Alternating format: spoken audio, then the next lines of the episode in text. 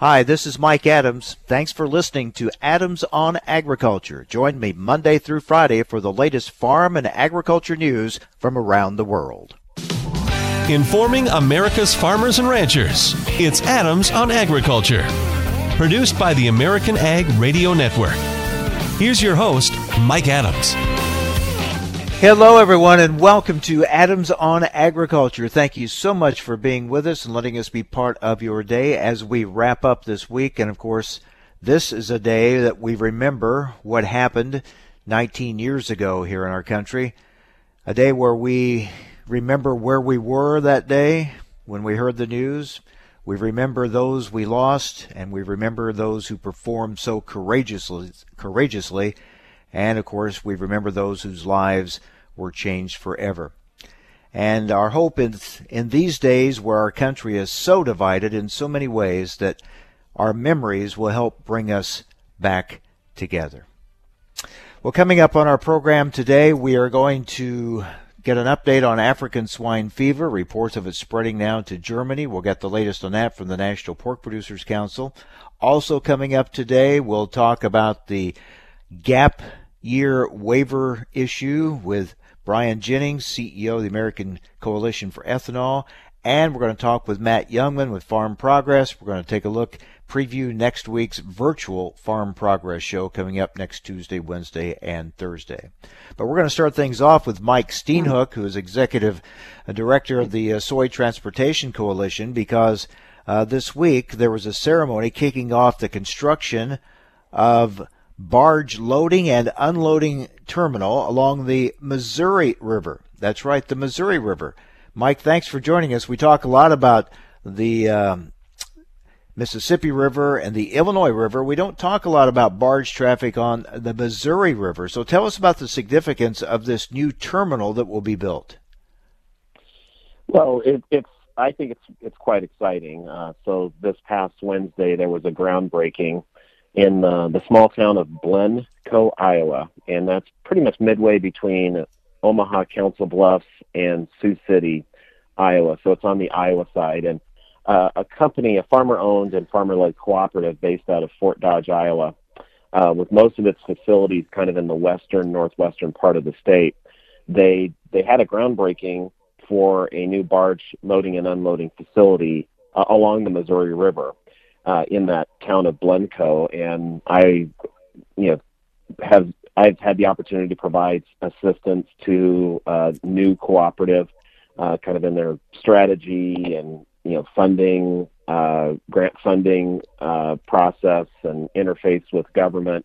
And so it was really just um, it was great to see um, that event. Governor Kim Reynolds of Iowa uh, was the featured speaker, and so it was really encouraging to see this project come to fruition, and they have an intention of of loading some degree of soybeans uh, for the export market from that facility yet this November December. You know, clearly the construction progress will take a while, so it'll things will occur in waves and in increments. But you know, the, the plan is to is to be engaged in international marketing for this farmer-owned cooperative by shipping on the, the Missouri River. So yeah, very exciting, and, and it's great to see that you know, here is a a maritime asset, a maritime highway, the Missouri River that I believe is underutilized, and it should be. It could be an option. It should be an option for farmers in western Iowa, eastern Nebraska, eastern Kansas, parts of Missouri, you know, even extending into South Dakota. Uh, the Missouri River will never rival the Mississippi, the Ohio, the Illinois rivers in terms of volumes of freight moves. But again, I think it should be an option for farmers and others in that region for their supply chain. Well, the more traffic you put on the water, you take that much traffic off the roads. Yeah, and you know, for example, with this company, so they're located in the western part of Iowa. For their inbound fertilizer needs, what they often have to rely on is barge shipments up the Mississippi River. It gets offloaded in eastern Iowa, and then it's a you know a long truck journey uh, to their facilities in the western part of the state, or they have to bring it in via rail, which is always more costly. So they they not only have an aspiration for exporting soybeans and maybe in the future DDGs, corn, and other agricultural products. The first one will be soybeans. Um, they also have this aspiration of bringing in fertilizer on the inbound, so all of a sudden it's more of a local movement. So you're you're shifting more of that of that freight from the road onto water, which is a much more efficient way of moving large bulk products and commodities. So you're bringing it with this facility. They're bringing greater economic value then uh, for farmers uh, in the region you described, and it's uh, probably a bigger region than many people would think. Yeah, you know, you know, you know, when you look at when you look at a map and you see the Missouri River, you recognize there are a lot of farmers that have in again in western Iowa, eastern Nebraska, eastern Kansas, Missouri, South Dakota that have proximity to the inland waterway system, but they have very little access to the inland waterway system. You know, when you're when you have proximity to something, you're just close to it. When you have access, that means you can derive utility and benefit from it. And so when all of a sudden you've got these investments in a facility that'll that will allow soybeans to be loaded onto a barge or fertilizer to be unloaded, all of a sudden you're providing access points. And you know, for farmers and agriculture in this region where the overwhelming method of moving commodities is rail, um, isn't it better when you have different options? And you never want to put in supply chain, you never want to put all your eggs in one basket.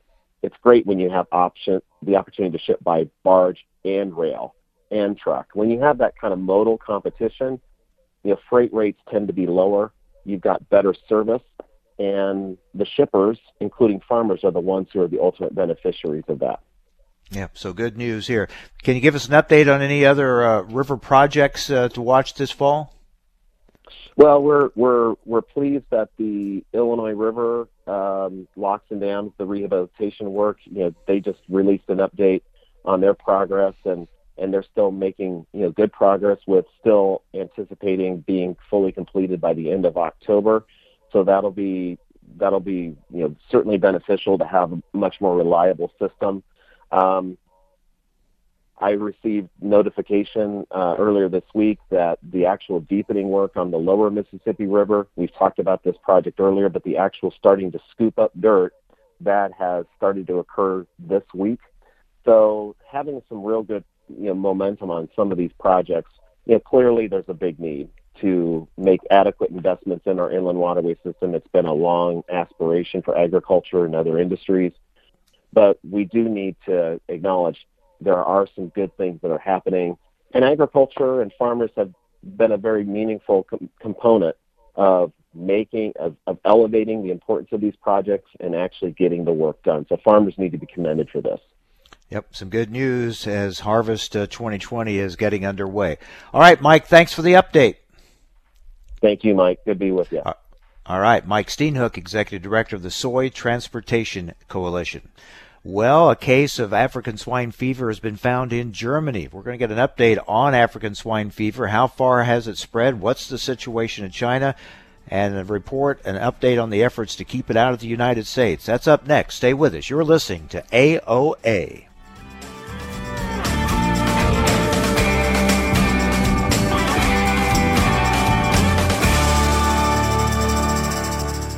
Hi, this is Mike Adams. You're listening to AOA, Adams on Agriculture. Don't go away. More Adams on Agriculture coming right up. A toast to soil health.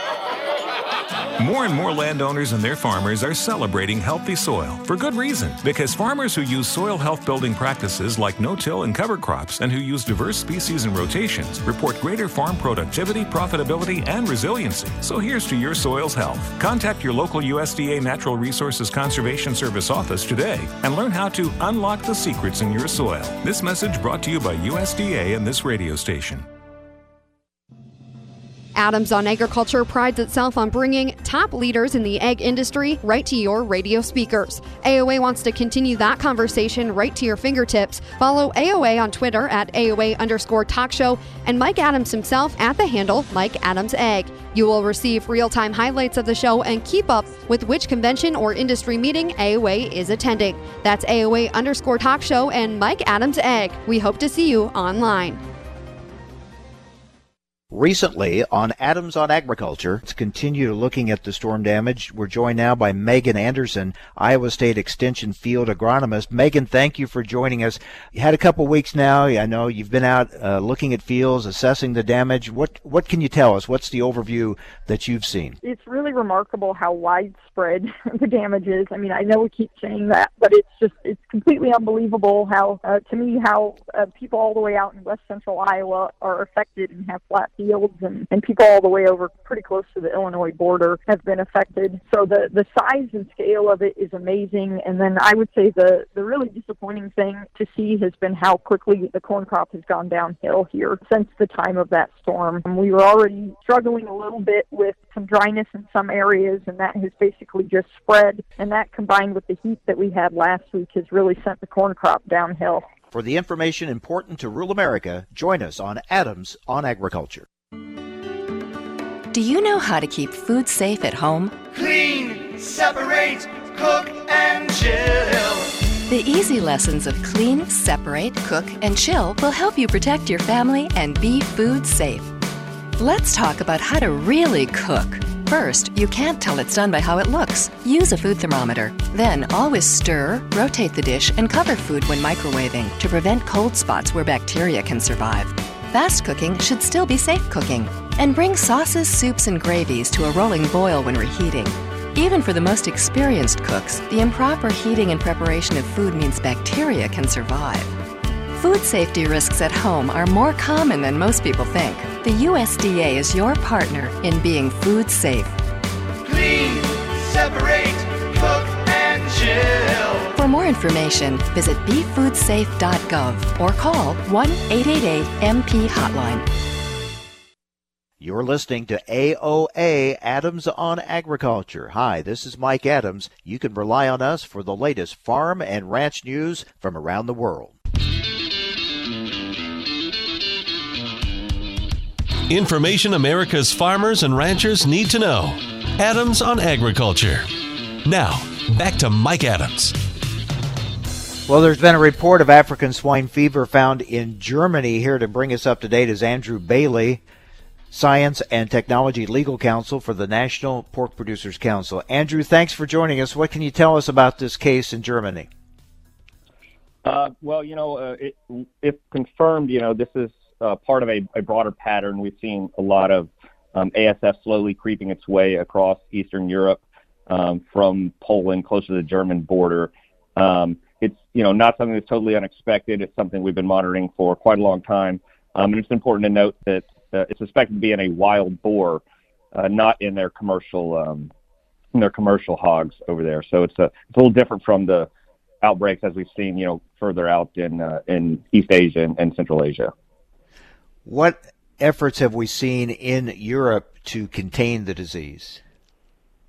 Um, well, the in Europe they've they've been very active in a lot of ways. Um, Germany will uh, or the EU will now establish zones in accordance with their regulations. Uh, we've accepted to accept those zones. Different countries have taken different, um, you know, different proactive measures. Everything from I think the Danes built a, a, fence along their border with Germany uh, last year or the year before um, to you know just strong biosecurity like we practice here uh, to make sure that uh, farms and animals are, are protected as, as, well as possible. All right, let's go to China. Um, what do we know about where they are in their fight uh, against uh, African swine fever? Do they have it contained? Um, as far as we know, it's still an issue they are dealing with um, on a large scale. Um, I don't know how well contained it is. It, it appears, at least last uh, I was able to hear, that it's still endemic in certain areas, um, and uh, it, it really just emphasizes the need for us in the U.S. to be proactive in terms of keeping it out, um, and that's what NPPC has been extremely active on uh, over the last year or so. Uh, right, I guess two years now at this point. Yeah, we'll talk more about that in a moment. We're talking with Andrew Bailey, National Pork Producers Council, Science and Technology Legal Counsel. Andrew, do we have we we've heard estimates? Do we have any solid numbers on on uh, the impact in China as far as number of animals lost and and the steps that they have taken to uh, to slow the spread of the disease? Um, there's a lot of estimates depending on uh, where you look. Uh, I know at one point they were saying almost half of half of the pigs in China uh, may have been lost to it, a quarter of all the pigs in the world so far. Um, so obviously that's a, a huge issue, um, especially for a major exporter like us here, in the U.S. I know that they've taken a, a number of different measures to try and control it, but you just have such a diversity of production systems and you know wild versus commercial there, and it, it's just a very different industry than we have here. Um, so there's there's not as many uh, direct correlations. Do we have any more uh, information on how it starts and how it spreads? Uh, well, as we've seen in you know China some and, and across Eastern Europe, it, it, mostly seems to be carried in the the wild hog populations, the boar populations, um, and you can over the last several years you see it sort of migrating with those herds in certain areas. Um, although there's you know reports that it's been transmitted in food waste in some instances, or, or suspected to be trans- transmitted in food waste in some instances. Um, that was uh, that was you know, discovered by the wild boars, uh, but maybe they weren't the original uh, source of it. Um, it. it. seems to be very contagious overall, um, and, and, there's a bunch of different avenues, as far as I understand. Other than China and Europe, has it been reported anywhere else? Um, there are a number of countries uh, across uh, Asia uh, where it's been discovered, um, particularly in Southeast Asia, um, Eastern Europe and Central Europe as well. It's been found, um, you know, pretty much every country from China across to to Poland, um, and, uh, especially on the northern part of the continent. Uh, they've had findings of it, um, and it's crept its way uh, further south and east from China as well which reminds us that the threat and the risk is still present, and we have to keep up the efforts to keep it out of the U.S. Can you bring us up to date on those efforts? Uh, certainly. Uh, you know, obviously, we can have all the, the plans to respond and contain it uh, as, as are needed when we when it gets here, and we have a great number of people in industry and states and federal levels of government that are working on that. But obviously, the number one priority is keeping it entirely out of the U.S., keeping it out of North America. Um, and for that, um, our first line of defense is the Customs and Border Protection uh, ag inspectors. They're at every port of entry, looking at you know international passengers and cruise ships and uh, containers. Um, and, and our number one priority is keeping those those inspectors on the job. There's actually a, major concern right now because the USDA collects user fees from international travelers and trade that fund those uh, those inspectors. And due to COVID-19, uh, you know, international travel has plummeted precipitously. Trade has has dropped significantly, um, and there's very serious concerns about the um, lack of funding for those inspectors. Uh, USDA's user fee reserve is actually expected to be completely run out, um, maybe even by the end of this month and they're looking at a $630 million budget hole for next year just to keep the inspectors they have employed. So our number one priority right now is is finding a way to keep those those inspectors on the job. You know, it's not just a pork issue; it's an all agriculture issue to keep uh, animal and plant diseases and pests out of this country. Um, and, uh, it's incredibly important. Um, and that's just the inspectors we have now. We've also been working to try and get Congress over the last year to fund the hiring of 720 new ag inspectors because according to Customs and Border Protection, they're actually understaffed at their current level, um, short almost a quarter of what they think would be full staffing. So um, went from a bad to a worse situation potentially, but we're working to get that addressed. Um, and that's actually what we'll have out. We're having a virtual fly-in with our Legislative Action Committee next week, um, and that's one of our top asks um, of legislators. Still no vaccine for African swine fever.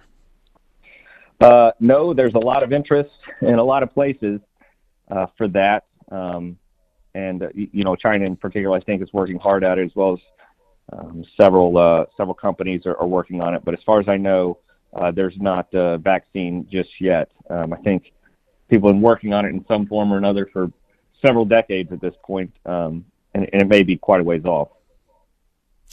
And I'm afraid a lot of people uh, just don't realize how devastating this would be if it ever got into and spread in the United States. Oh, it, it would actually be just devastating. Even if, you know, best case scenario, it was found in a single herd, and we were able to shut it down very quickly. Um, you know, that's an, an absolute best case scenario. But uh, nearly a quarter of our production is for exports, and as soon as it was detected, most of those exports would instantly shut off, uh, which would have a you know tremendous impact on hog farmers in the rural communities that you know rely on them producing and, and selling their animals. Um, and that's you know best case scenario. And worst case is that it could spread um, across farms, across states, um, and it would just be it could be absolutely devastating. Um, you know the upside, if there is one at all, is that it is a swine-only disease. There's not a human health component to it, um, but for hog farmers and uh, consumers even of, of pork, the availability could become uh, pretty tight.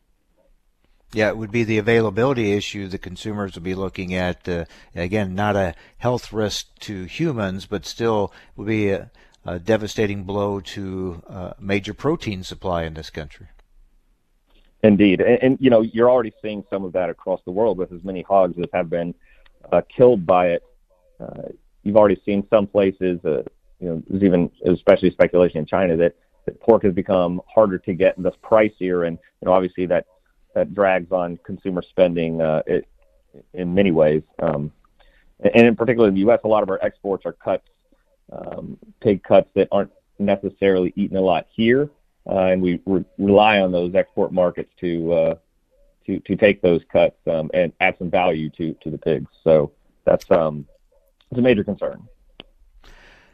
Well, certainly, uh, it's been a year of great challenges in many on many fronts, and uh, so far we've been able to keep this out, and hopefully th- those efforts will be uh, uh, effective moving forward. But as you said, we've got to reinforce those efforts and can't let up. Andrew, thank you so very much for the update. Thanks for having me. All right, Andrew Bailey, National Pork Producers Council Science and Technology Legal Counsel, with an update on African swine fever that continues to uh, spread in other countries, but thankfully uh, has not come to the United States yet. A lot of efforts underway to keep it out, and uh, we need even more of those those efforts strengthened to uh, do all we can to keep that uh, devastating disease out of this country. All right, so a big story this week has been that there are reports that the administration is going to reject those gap year small refinery exemptions to the RFS. Do we have confirmation of that? We'll talk about that next with Brian Jennings, CEO of the American Coalition for Ethanol. You're listening to AOA. Hi, this is Mike Adams. You're listening to AOA, Adams on Agriculture. Don't go away. More Adams on Agriculture coming right up. Hey, Dad. Your prescription will be ready in just a minute. Hey, Dad, your laundry will be ready in just a minute. Dad, your lunch will be ready in just a minute. Hey, honey, why don't you take a minute? When you help care for a loved one, you give them as much time as you can, making sure they're safe and comfortable. But it's just as important that you take some time for yourself. At AARP, we can help with information and useful tips on how you can maintain a healthy life balance, care for your own physical and mental well being, and manage the challenges of caring for a loved one. Because the better care you take of yourself, the better care you can provide for your loved one. Thanks, Dad. Thank you. You're there for them. We're here for you. Find free care guides to support you and your loved one at aarp.org slash caregiving. That's aarp.org slash caregiving a public service announcement brought to you by AARP and the Ad Council. Time now for a market check here on Adams on Agriculture. I'm Rusty Halverson from the American Ag Network.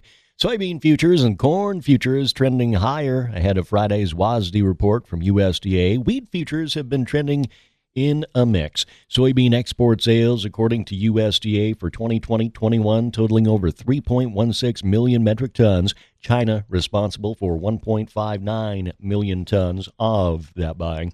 Private exporters reporting to USDA sales of 262,000 metric tons of soybeans for delivery to China on the Daily Wire. Also, 222,000 metric tons of soybeans for delivery to unknown destinations. Traders widely expect the soybean and corn yield and production numbers in Friday's WASDE report to be lowered compared to the August numbers. In soybeans, an hour into the day, New crop November up eight and a quarter at 985 and three quarters. January up seven and a half at 989. December corn up three and a half at 368 and a half. Chicago wheat December steady at 548 and a quarter. Kansas City wheat December up two and three quarters at 476 and three quarters.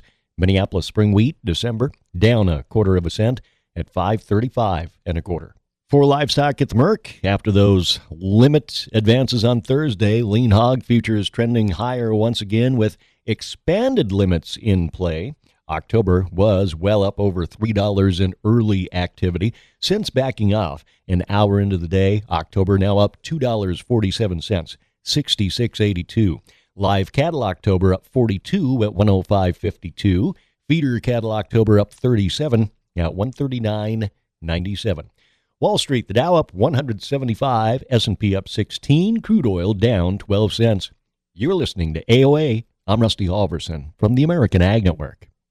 Have you written a book and want to get it published? Then call Page Publishing at 800 955 4538 immediately. That's 800 955 4538. Page Publishing is looking for authors of all types of books. And unlike most publishers, Page Publishing will take the time to review each and every book submitted to them and give you their feedback. If they like what they read, they'll get your book into bookstores and for sale online at Amazon, the Apple iTunes Store, Barnes & Noble, and other outlets. They handle everything editing, cover design, copyright protection, printing, publicity publicity, and distribution. So if you've written a novel, children's book, cookbook, inspirational work, poetry, or a biography and want to get it published, then you need to call Page Publishing and do it immediately. Call 800 955 4538 now for your free author submission kit. Again, for your free author submission kit, call 800 955 4538. That's 800 955 4538. Your road to fame and fortune could very well start with this simple phone call. Call Page Publishing at 800 955 4538 for your free author submission kit. Hi, this is Mike Adams. Thanks for listening to Adams on Agriculture. Join me Monday through Friday for the latest farm and agriculture news from around the world. Information America's farmers and ranchers need to know. Adams on Agriculture. Now back to Mike Adams. Well, we've had the reports that the administration is going to reject those gap year waivers to these renewable fuel standard, but do we have confirmation? Let's talk about it with Brian Jennings, CEO of the American Coalition for Ethanol. Brian, thanks for joining us. What do we know at this point? Mike, it's always a pleasure to join you. I hope you and your listeners are well. And we do not have confirmation yet. Uh, it's maybe early still on Friday morning for those in Washington, but um, we don't have confirmation yet that EPA will reject these. So it's great that the president has apparently directed the agency to, to reject those waivers. It puts a bit of a spring in our step, I suppose. But we've been down the road before where promises were made and then somehow uh, they weren't fulfilled or they fell through the cracks. And so um, we've got to put pressure. Groups like mine really have to put pressure on the administration between now and the election because I think that's when we have some leverage to get some positive action on this. Yeah. As you mentioned, the history of this, the track record on this shows you can't let up and you can't take for granted it's going to happen. You have to push till it's a, a done deal. Yeah, I mean, I'm thinking about, frankly, Mike, a year ago tomorrow, the president hosted a pretty big meeting in the Oval Office with um, several of our key Republican senator champions. Uh, the Secretary of Agriculture was part of this. The EPA administrator was part of this, and they brokered, you know, this deal that 15 billion gallons in the RFS was going to mean 15 billion gallons. We were going to get a rule from EPA to improve that sort of warning label um, that you see on the pumps for E15, and EPA was going to streamline barriers to, to other high blends. Um, there were a series of promises that came out of that meeting one year ago tomorrow. And frankly, most of those promises have not been kept. And so we have to be vigilant. Um, you know, and, and as I said, I think we have in whatever the 50, 60 days between now and the election, it's probably our our um, greatest uh, leverage opportunity to try and get some action on these items. So basically, this would follow, they would be doing what the 10th Circuit Court told them they should do. Um, and while it would seemingly indicate this is how they would handle these waivers moving forward, I guess there's really no guarantee of that either. I mean, even if you get these gap year waivers rejected, is there any guarantee that uh, they won't continue to grant them moving forward, though? Not un- not until or unless EPA does finally um, set in motion the the direction that that Tenth Circuit Court that you referred to um, sort of delivered to them back in January. And for your listeners, uh, a reminder: the Tenth Circuit decision that Mike and I are referring to is when ACE and other groups challenged three of these exemptions from the past, these waivers to the RFS, um, as unlawful. The Tenth Circuit Court in Denver agreed with us and, in fact, said EPA cannot grant a waiver to a small refinery from blending ethanol or biodiesel under the RFS um, unless that refinery was continuously getting those waivers dating as far back as 2014, 2015. And so that should dramatically reduce the number of these waivers going forward, but only if, Mike, to your question, EPA finally sort of um, codifies, if you will, this 10th Circuit decision. And so far, we've seen EPA sort of drag its feet on that. And so that's another lingering issue relating to these small refinery exemptions. I read uh, a quote by someone in the oil industry, an executive in the oil industry, basically saying, paraphrasing here, that uh, uh, the ethanol industry has usually gets whatever it wants, has been given all kinds of breaks and things. Uh, and I, I thought, as I read that, I thought, you know, and this is this is through Republican and Democratic administration. So I'm not picking one or the other. I'm saying through both. I I don't think we've ever really seen a full endorsement and a full out support for the biofuels industry that really the renewable fuels standard called for. It seems like it's been a battle every step of the way just to get uh, the powers that be to uh, live up to and to fully enforce the law that's on the books.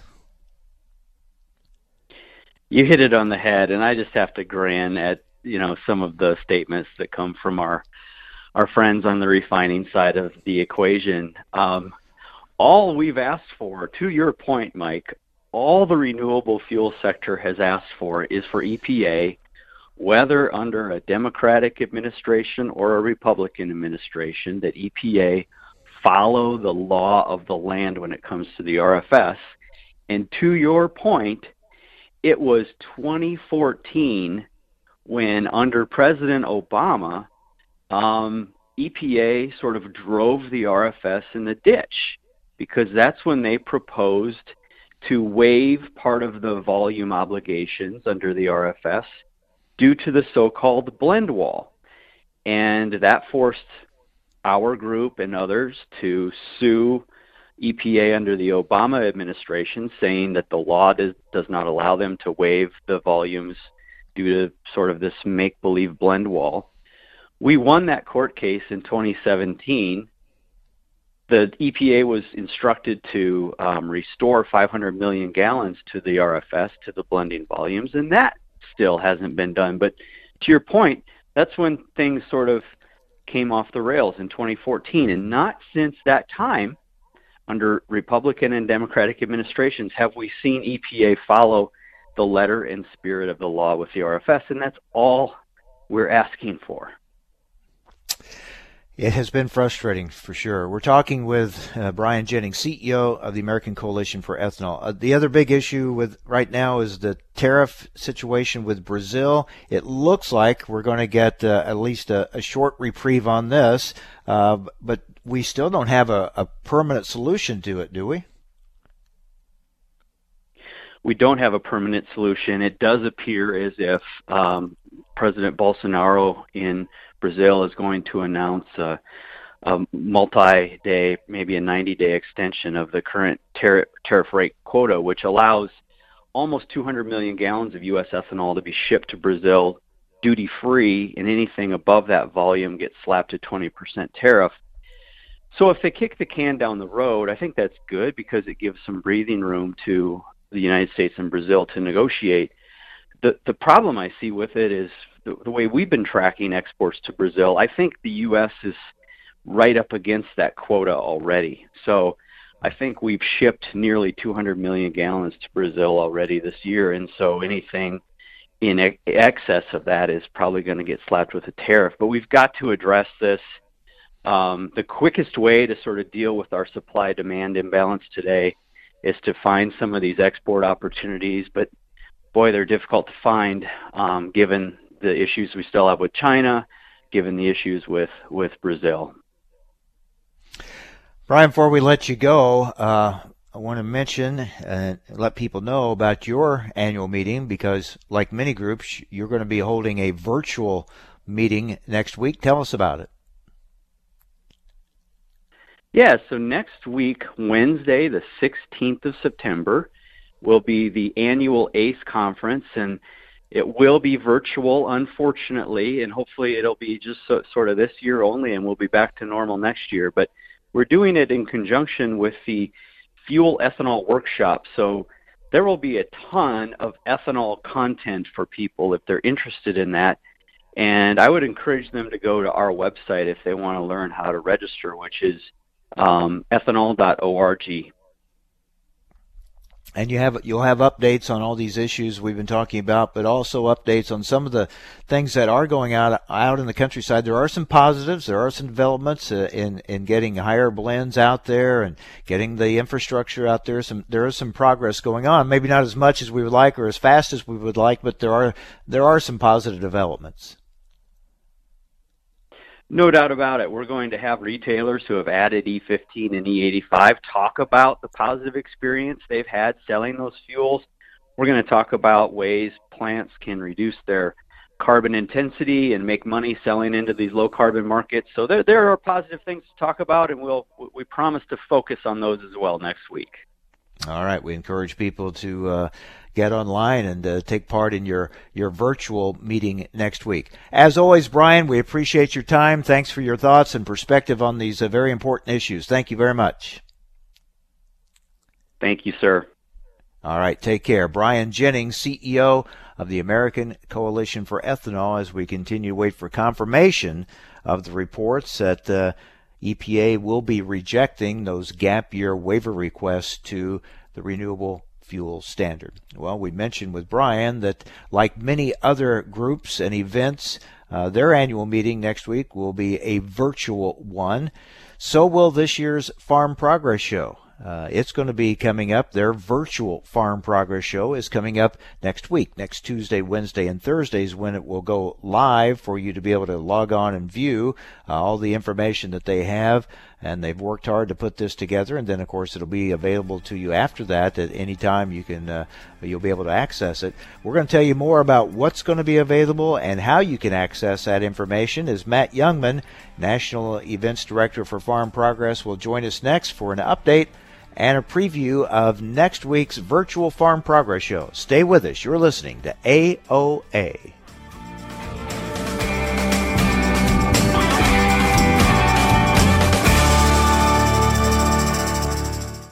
Hi, this is Mike Adams. You're listening to AOA, Adams on Agriculture. Don't go away. More Adams on Agriculture coming right up. The Home Service Club sponsors this paid advertisement. Attention homeowners. Broken AC, $4,600. Water heater, $1,500. Fridge on the fritz, 1000 bucks. You need home warranty coverage from the Home Service Club. For around a dollar a day, if any of your covered appliances and systems break down, HSC will either do the repair or replace them. HSC has over 15,000 pre screened, highly rated technicians with the fastest response time in the industry. HSC provides coverage for up to 47 different appliances and systems in your home. Call for a free, no obligation quote from a trusted HSC service specialist about a home warranty for your entire home, all backed by a 30 day money back guarantee. 800 434 5301. Call now and get your first month free. plus $75 off your first year. 800 434 5301. 800 434 5301. That's 800 434 5301. 800 434 5301. I can't get my computer to work. Let me help you with that. How'd you do that? I just got techie with Geeks on Site. Our geeks literally come on site. No need to stop what you're doing or block off time. We come to your home, office, or wherever you are. And we don't just fix whatever computer issues you might be having, we explain and teach you along the way so you can feel empowered and then help others at home or in your office. Better yet, don't have time for tech support to come to you? Let us remote into your desktop or laptop, and one of our geeks will instantly walk you through. We offer affordable prices on our remote services and IT support. You and those in your office will never have to wait hours to have your technical questions answered. Get your free computer diagnosis today with your very own geek. Get started now and we'll help you instantly. Call 866 967 3879. 866 967 3879. That's 866 967 3879. Keeping up on the latest in ag is a challenge to say the least, but there are experts nearby ready to help. You'll find them at your local FS. You can trust them to bring you customized agronomic, grain, and energy solutions born of the latest thinking. That's because FS specialists receive continuous training that keeps them current on the latest trends, practices, and technologies. So you'll get local expertise that's both exceptional and up to date. Visit fssystem.com to learn how FS is bringing you what's next. Young farmers don't listen to the radio, right? Wrong. In a recent survey, 74% of young producers said they get their most important agricultural information from their trusted farm radio station. Surprised? Don't be. If you think about it, it makes perfect sense. Radio is the perfect companion because it goes with you everywhere. Whether you're in the shop, on the combine, or in the truck, farm radio is right there with you. This message brought to you by the National Association of Farm Broadcasting. Adams on Agriculture. Conversations with policymakers, the movers and shakers in the ag industry, the pros and cons of issues important to you, cutting through the spin to get to the heart of a topic and giving you the information you need to know. Every weekday, Mike Adams brings you guests important to the ag industry. It's quite simply information farmers and ranchers need to know. Adams on Agriculture. Recently on Adams on Agriculture, Jim Sutter, CEO of the U.S. Soybean Export Council. Jim, let's start with China. Your thoughts on the, their purchases and where we're at as far as sales to them when it comes to soybean? Well, we've been very uh, pleased to see the, the pace picking up for sales. Obviously, we are uh, we're at the, almost a record level. We'll see when we get the numbers this week in terms of new crop sales uh, as we start the new marketing year. So, uh, you know, we've been thinking for a while that there was uh, going to be a real good effort from the Chinese in terms of implementing the phase one agreement. And I think we're seeing that happen. You know, we had to get through the time period when Brazil is the normal kind of southern hemisphere exporter and their main window. Uh, that window has, uh, the, the shipments are certainly winding down. We're all hearing talk about the prices in Brazil going up. And we're seeing them now turn to the United States. So they've got a nice purchase book on from, from the U.S., as do other countries. For the information important to rural America, join us on Adams on Agriculture. Wearing a seatbelt while driving or riding in a vehicle can greatly reduce the risk of injury or death.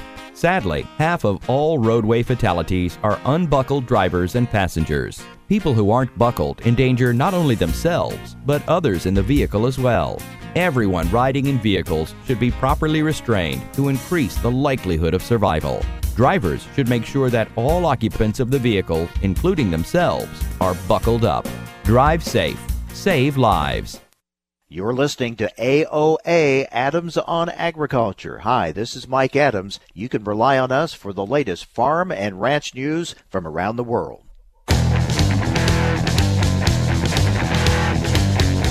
Information America's farmers and ranchers need to know. Adams on Agriculture. Now, back to Mike Adams. We're just now a few days away from this year's virtual Farm Progress Show, and here with a preview is Matt Jungmann, National Events Director for Farm Progress. Matt, thanks a lot. I know a lot of people have been working hard to put all this together and have it ready to go next Tuesday. Yeah, it's a it's a whole different set of people. Uh, you know, we don't get to work with our our parking folks and our traffic control and EMS and a lot of the folks that we typically work with, but it's a it's a whole new group. But uh, still trying to put together the the best information possible and and connect these exhibitors with the farmers that that want to want to work with them. So you had an event a few days ago on September 1st where uh, a lot of this came together, a lot of the f- recording a video done out in the fields and you, you have to edit that, put that together, work with your your exhibitors and, and get their messages put together. So it's a lot to, to bring together behind the scenes. Yeah, it is. And and you know that that that bit of time that we spent in Boone was was really valuable. Uh, you know, of the of the hundred field demonstration videos that I've I've sorted through here and, and we're getting gathered and organized. We picked up about 60 of them there while we were in Boone for those couple days, and had the opportunity to see folks like you and and uh, uh, some of the exhibitors come together. You know, by the time we got 30 or so media in there and and and 30 exhibiting companies with field demo equipment and a few others and ourselves, it was it was a nice little bit of a family reunion. It felt a little bit like the Farm Progress Show, but not really. I mean, you can you can probably you can probably attest to that. But some of the some of the players were there, but we were sure short a lot of farmers. It was good to be there and see some people, but it also made you miss uh, the the real farm progress experience. So what you're trying to do though is is capture as much of that experience as you can and make it available uh, uh, on the virtual show. And the, I, have tried to point out there are some things that are actually going to be better about this because people can uh, probably see more than maybe they would have had they been there in person, and they can do it at their on their own schedule, really. Yeah, that's exactly right. So you know the event rolls out Tuesday morning. Uh, it, the, the event matches up to the dates that Husker Harvest Days would have been the 15th, 16th, 17th. So next Tuesday, Wednesday, and Thursday, and um, you know, we work hard at the live events to make every day exactly the same so you don't miss something by being there Thursday instead of Tuesday or, or vice versa. Now we have three full days of content, and each day is unique. So over the course of the three days, next week we're going to be rolling out content every minute of the day during 8 to 5. And, uh, you know, the exhibit field doesn't close at 5 o'clock at night. The exhibitor side of this stays open.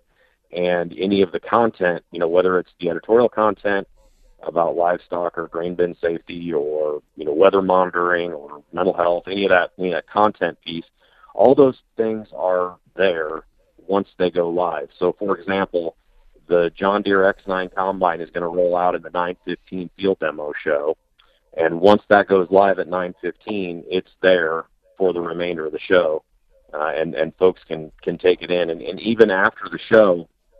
You know, when when folks take in that field demo show at 9:15, they're going to you know watch a 75 minute show that's got all the combines uh, and and several other things in it.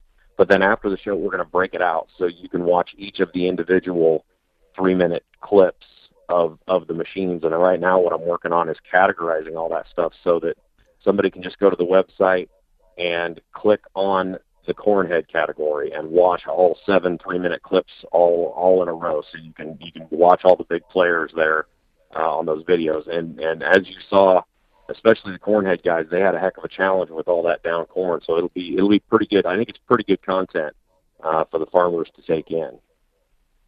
So each day next week, Tuesday, Wednesday, Thursday, each of those three days, there'll be new content posted each day. Then. Yep, every day. And and if you go, you, know, you can go, you can get there easy by going to farmprogressshow.com or huskerharvestdays.com. There's no charge to register, but once you get registered, then you can get in and take a look at the agenda. And you know it, it's a it's a jam packed three days with new stuff all the time. There isn't anything repeated anywhere in those three days. It's all new all the time. Uh, for the demos most of the the corn and soybean folks are are going to like the tuesday and wednesday demos. The thursday demos are all about livestock. So it's all about hay tools and cattle handling demos and and, and all those things that we captured when we were in Grand Island. So it's a it's a really great cross section of of the two merged events. You know, thousands of people come to the Farm Progress Show each year, but there are many others that probably would like to. But it's either too far for them or they're busy on on their own farms with their harvesting or whatever it may be going on. So this will should open up uh, the Farm Progress Show to to people that would not normally have been able to get there. Yeah, and you know we're working on a big project to to make this go live in Portuguese, so that so that it it goes live in Brazil as well.